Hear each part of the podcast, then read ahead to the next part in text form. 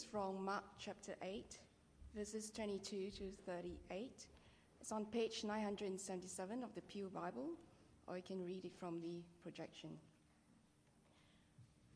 They came to Bethsaida, and some people brought a blind man and begged Jesus to touch him. He took the blind man by the hand and led him outside the village. When he had spit on the man's eyes and put his hands on him, Jesus asked, Do you see anything? He looked up and said, I see people. They look like trees walking around. Once more, Jesus put his hands on the man's eyes. Then his eyes were opened, his sight was restored, and he saw everything clearly.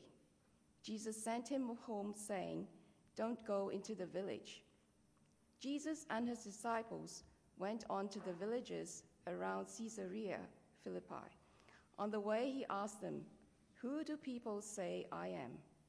They replied, Some say John the Baptist, others say Elijah, and still others, one of the prophets. But what about you? He asked. Who do you say I am? Peter answered, You are the Christ. Jesus warned them not to tell anyone about him. He then began to teach them the Son of Man must suffer many things and be rejected by the elders, chief priests, and teachers of the law, and that he must be killed and after three days rise again. He spoke plainly about this, and Peter took him aside and began to rebuke him. But when Jesus turned and looked at his disciples, he rebuked Peter. Get behind me, Satan, he said. You do not have in mind the things of God, but the things of men. Then he called the crowd to him along with his disciples and said, If anyone would come after me, he must deny himself and take up his cross and follow me. For whoever wants to save his life will lose it, but whoever loses his life for me and for the gospel will save it. For what good is it for a man to gain the whole world and yet forfeit his own soul? For what can a man give in exchange for his soul? If anyone is ashamed of me and my words in this adulterous and sinful generation, the Son of Man will be ashamed of him when he comes in his Father's glory with the holy angels. This is God's word.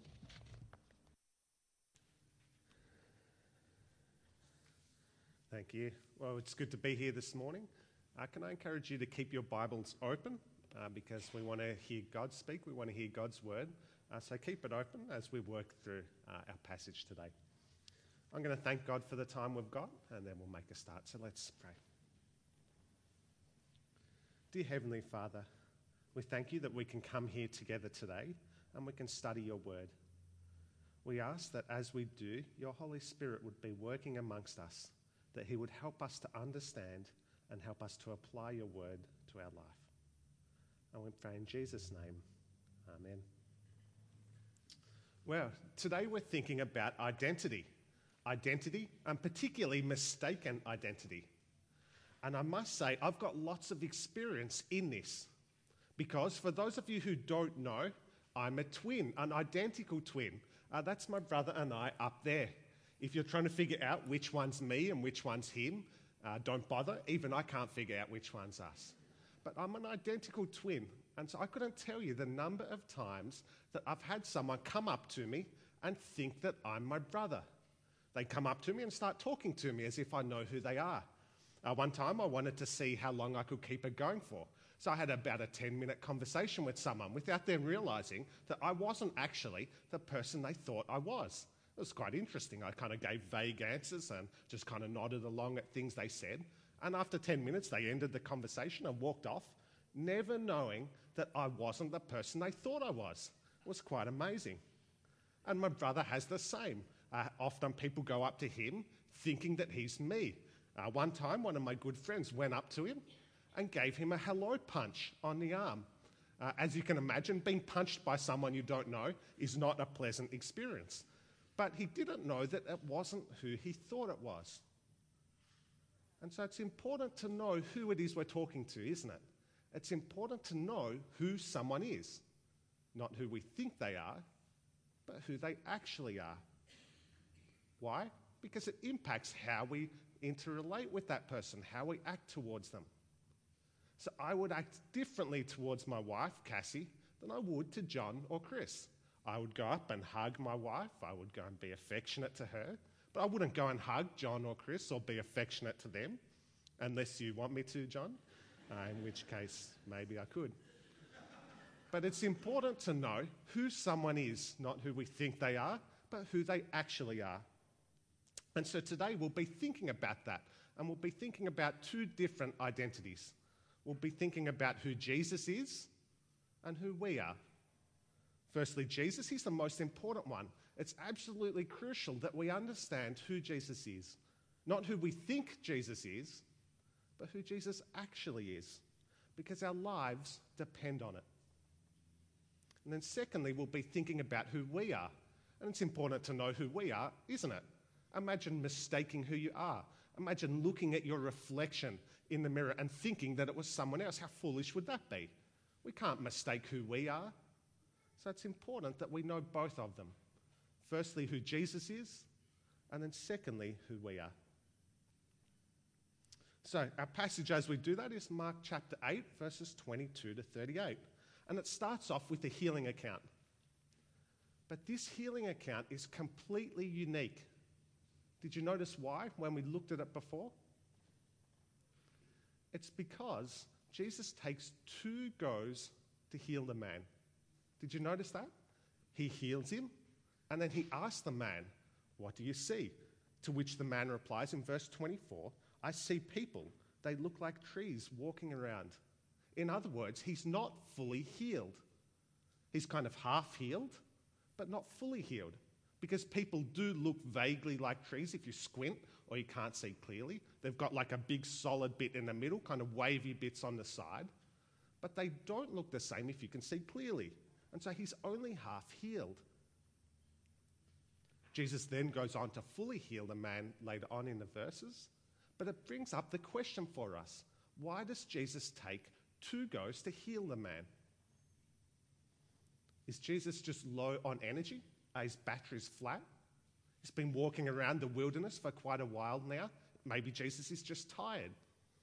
Why does it take Jesus two goes to heal him?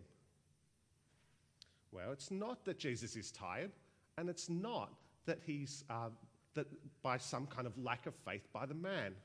Instead, this is a deliberate action by Jesus. Jesus is wanting to show the disciples something. He's wanting to show them that it's not enough to only see half of the picture. It's not enough to see the big picture but not the details. That's not enough. Because later on in our passage, as we continue on, we see that that's what the disciples do. They see half of the picture but not the whole thing. They see who Jesus is, but they don't understand what that means. See, it's all tied around that idea of who Jesus is, of Jesus' identity. And we see that as we continue, don't we? In verse 27, Jesus asks who, who the people think he is and who the disciples think he is in verse 29. The people, the crowds, don't recognize Jesus. They've got no idea who Jesus is. They think maybe one of the prophets of old or someone special, but they're not really sure. They don't know who Jesus is. But the disciples, they get it. They know who Jesus is, they see it. Verse 29 Peter answered, You are the Messiah. They've realized who Jesus is. He's the Messiah. Uh, Messiah is a term that just means God's special king or God's chosen king.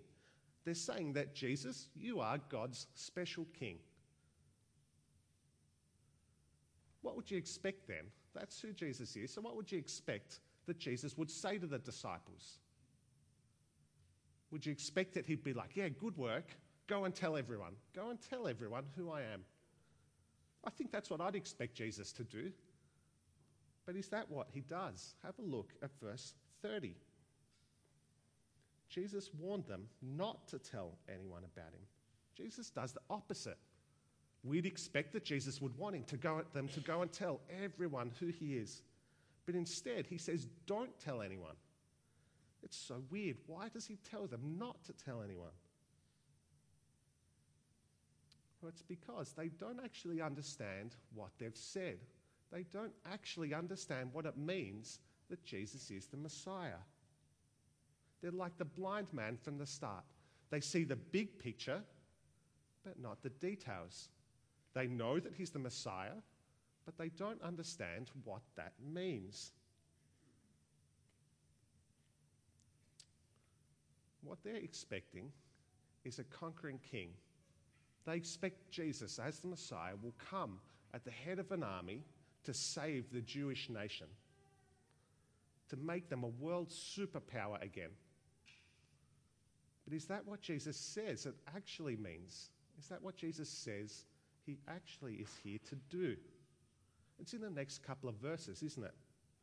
And it's so different to what they were expecting. Jesus tells them, and it's so different. He's not a conquering king, but rather a humble servant, one who will come and suffer for his people.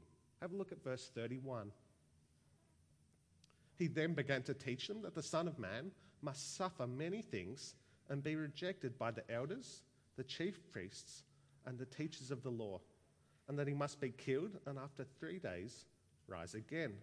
Does that sound anything like what we were expecting, what they were expecting? They're expecting conquering king at the head of an army. And Jesus says, suffering servant who will die for his people. It's so different. And I think we're meant to be shocked by it. We're meant to be shocked that, that God's special king would die. But because we know the story, we know the story of the Bible, and we know that Jesus dies, it's kind of lost its impact on us. It's lost its shock value. But it was certainly shocking for the hearers. It was certainly shocking for the disciples here. And that's why we get that funny story where Peter rebukes Jesus. He's just said, Jesus, you are the Messiah. You are God's special king. And then, five minutes later, he starts rebuking that person that he's just said is God's special king. It's quite amazing, isn't it? But it comes because he's offended, he's shocked by what Jesus is saying. And that's why Jesus gets so frustrated.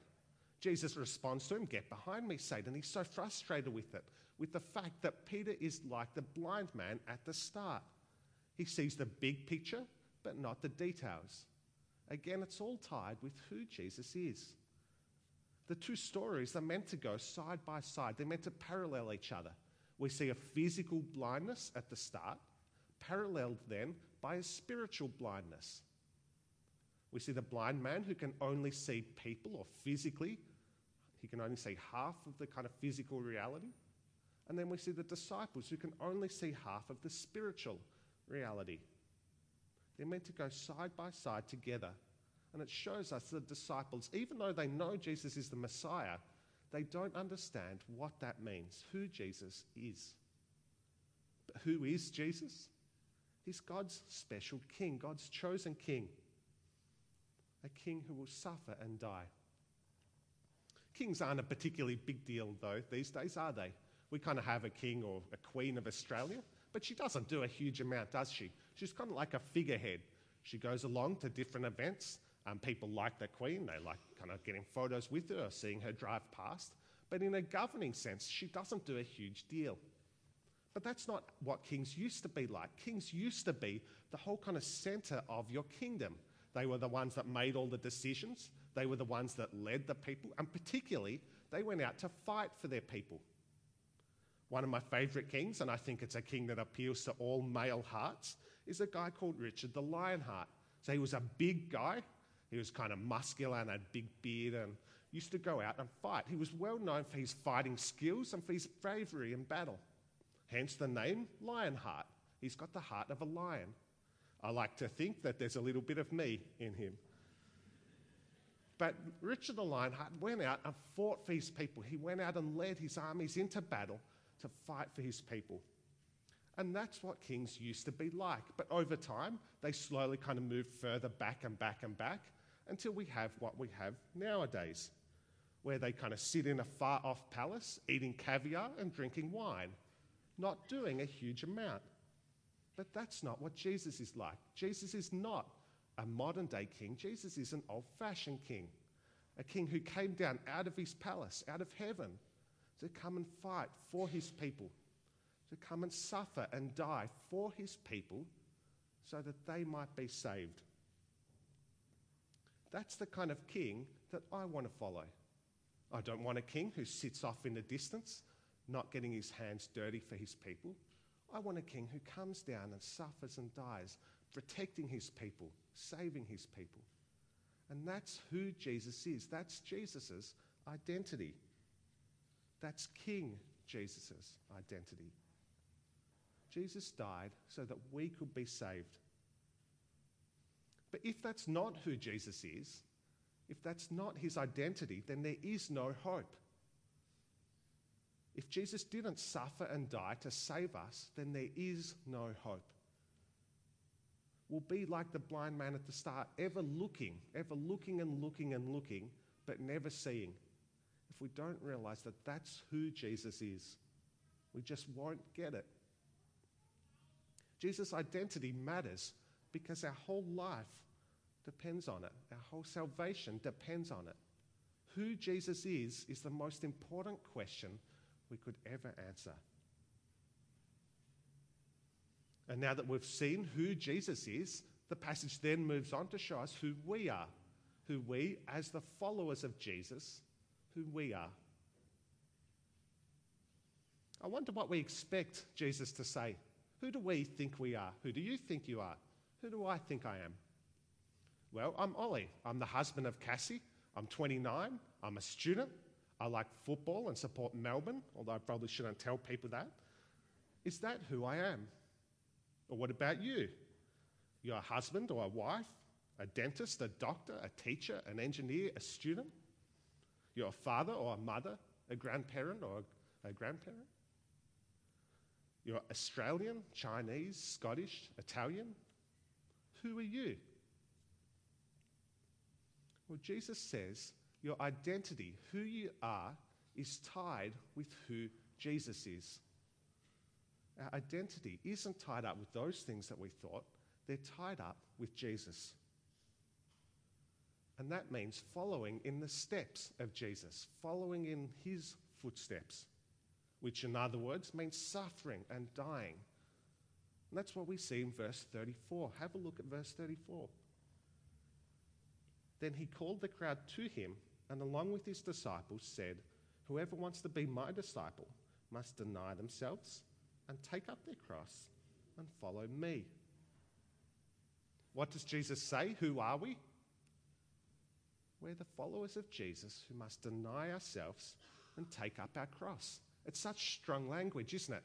Taking up your cross means picking up the tool of your death. It would be like saying, pick up your electric chair and follow me. Or pick up your lethal injection and follow me. It's picking up our own death to follow Jesus.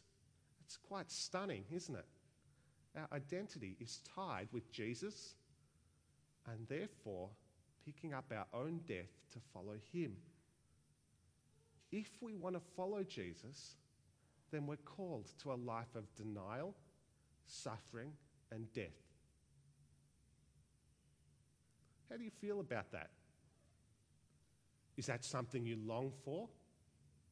When you're growing up as a kid, you thought to yourself, when I get older, I want to suffer and die. Is that what we think?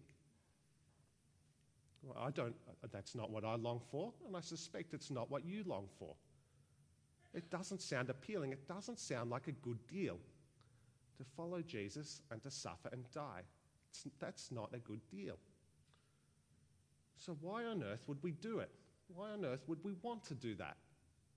Why would we want a life of suffering, self denial, and death? Well, Jesus says it's because we're given something so much better, something so much better than what we have now. It might seem like a bad deal, it might seem like we're losing out, but we're actually gaining, we're actually better off. Why? Because although we might lose our lives now, we gain something so much better. We're given something so much better. We're given eternal life. Have a look at verse 35 and 36.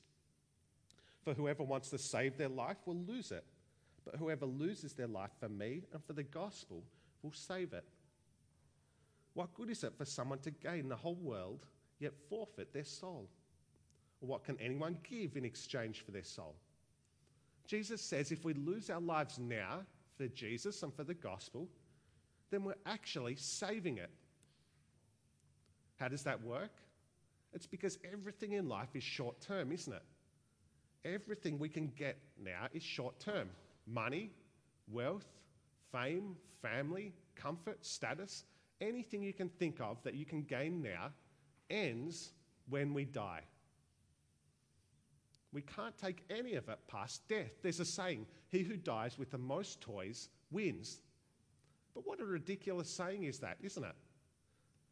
You, it's basically saying you win at life if you've gained lots of stuff. But we can't take that stuff with us past death.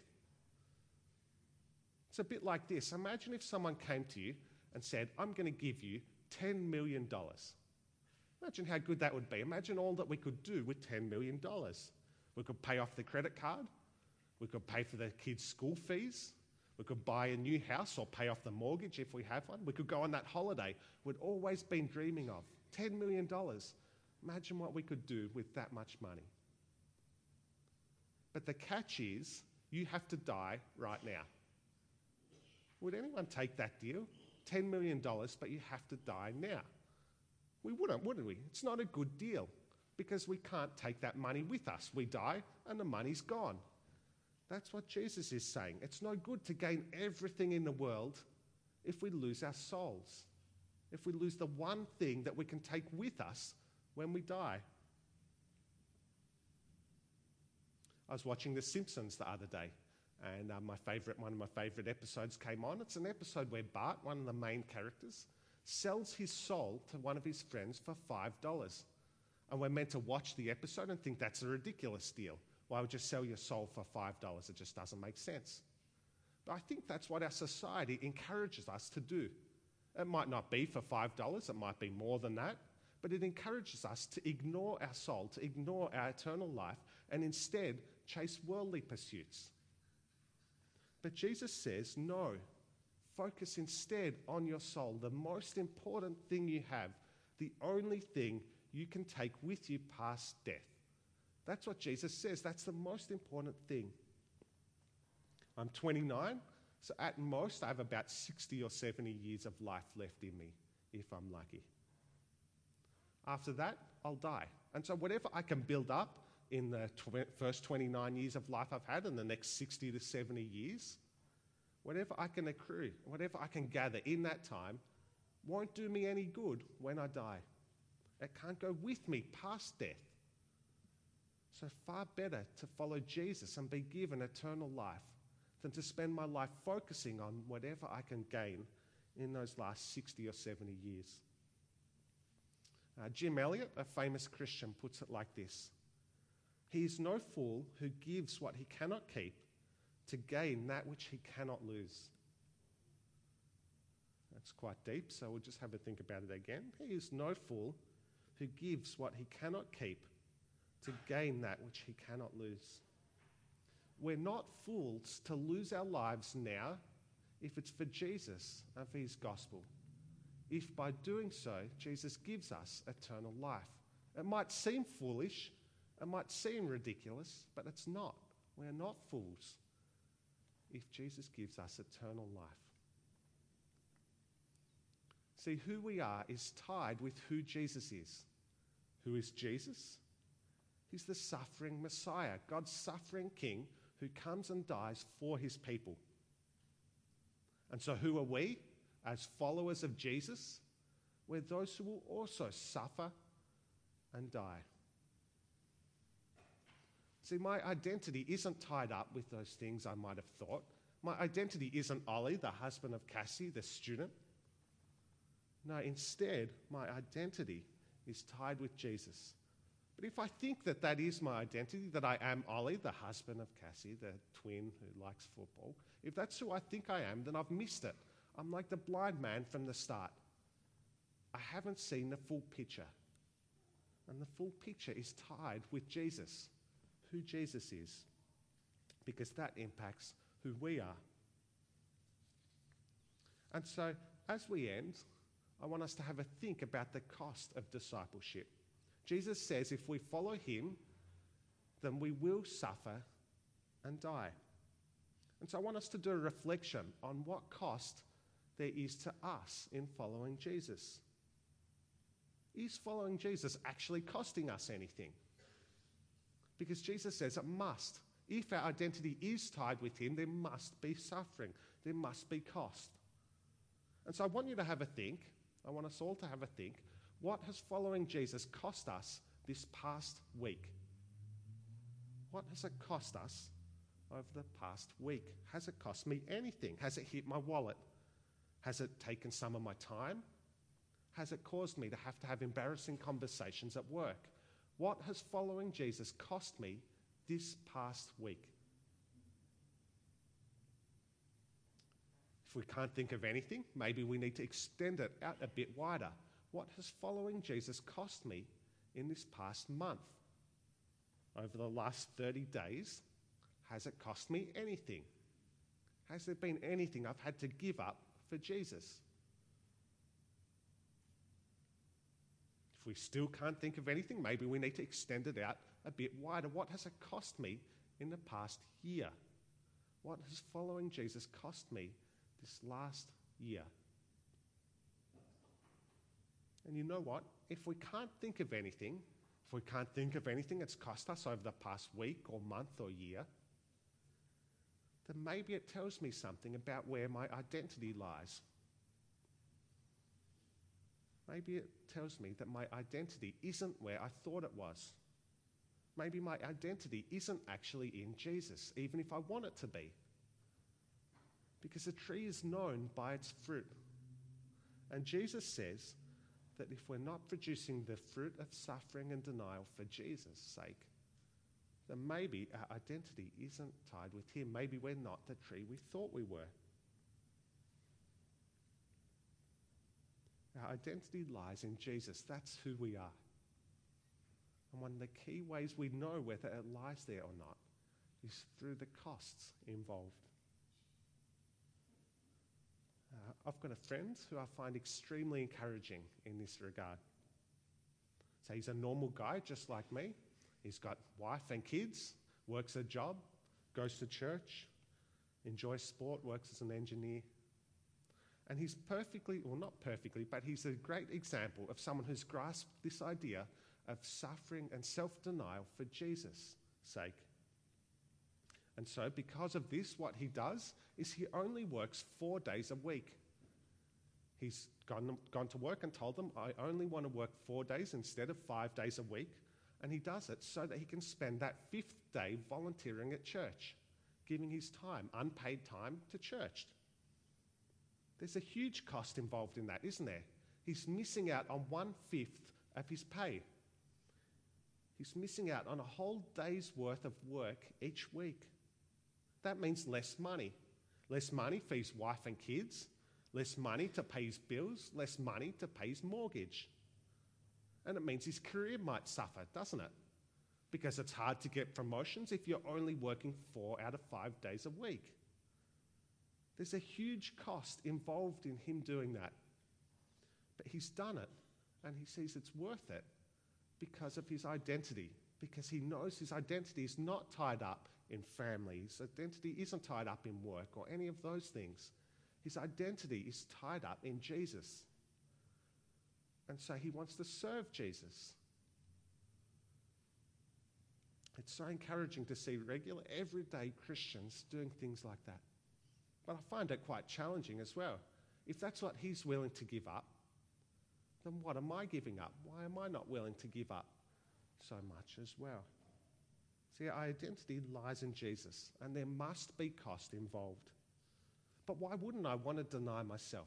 Why wouldn't I want to take up my cross and follow Jesus if he's given up so much for me? If he came down, suffered, died, bled for me, why wouldn't I want to give up stuff for him? If he came down and suffered and died and bled for me, why wouldn't I want to give him that 30 minutes of personal time for Bible reading? If he came down and suffered and died and bled for me, then why wouldn't I want to put that extra 50 or $100 into the offering? If he came down and suffered and died and bled for me, then why wouldn't I want to have that awkward conversation at work so that I can share the gospel with someone? Jesus has given me so much, so why wouldn't I want to give back to him out of gratitude? Who are we? We're the followers of Jesus. We're followers of King Jesus, the King who suffered and died for his people. And so, although we might lose our lives now in, in following him, we're given something so much better eternal life. He is no fool who gives up what he cannot keep to gain what he cannot lose. I'm going to pray that God would help us to be followers of him that suffer and deny ourselves. Let's pray. Dear Heavenly Father, we thank you that you have given us the greatest gift we could ever hope for the gift of eternal life. But we know that it came at such amazing cost, such incredible cost, the cost of your Son. And so we thank you for King Jesus, who came and suffered and died and bled for us so that we could be given eternal life. So we ask that you would help us to find our identity in Jesus, in Jesus and in nothing else. And that even though there's cost involved in that, even though there's cost involved in being a follower of King Jesus, we know that we've been given something so much better. We've been given eternal life. And so we ask that you help us when life feels tough, when we're suffering and, uh, being, and having to deny ourselves for you. We ask that you strengthen us and help us to remember that our identity is not in this world, but is instead in Jesus. And we pray in your name, in Jesus' name. Amen.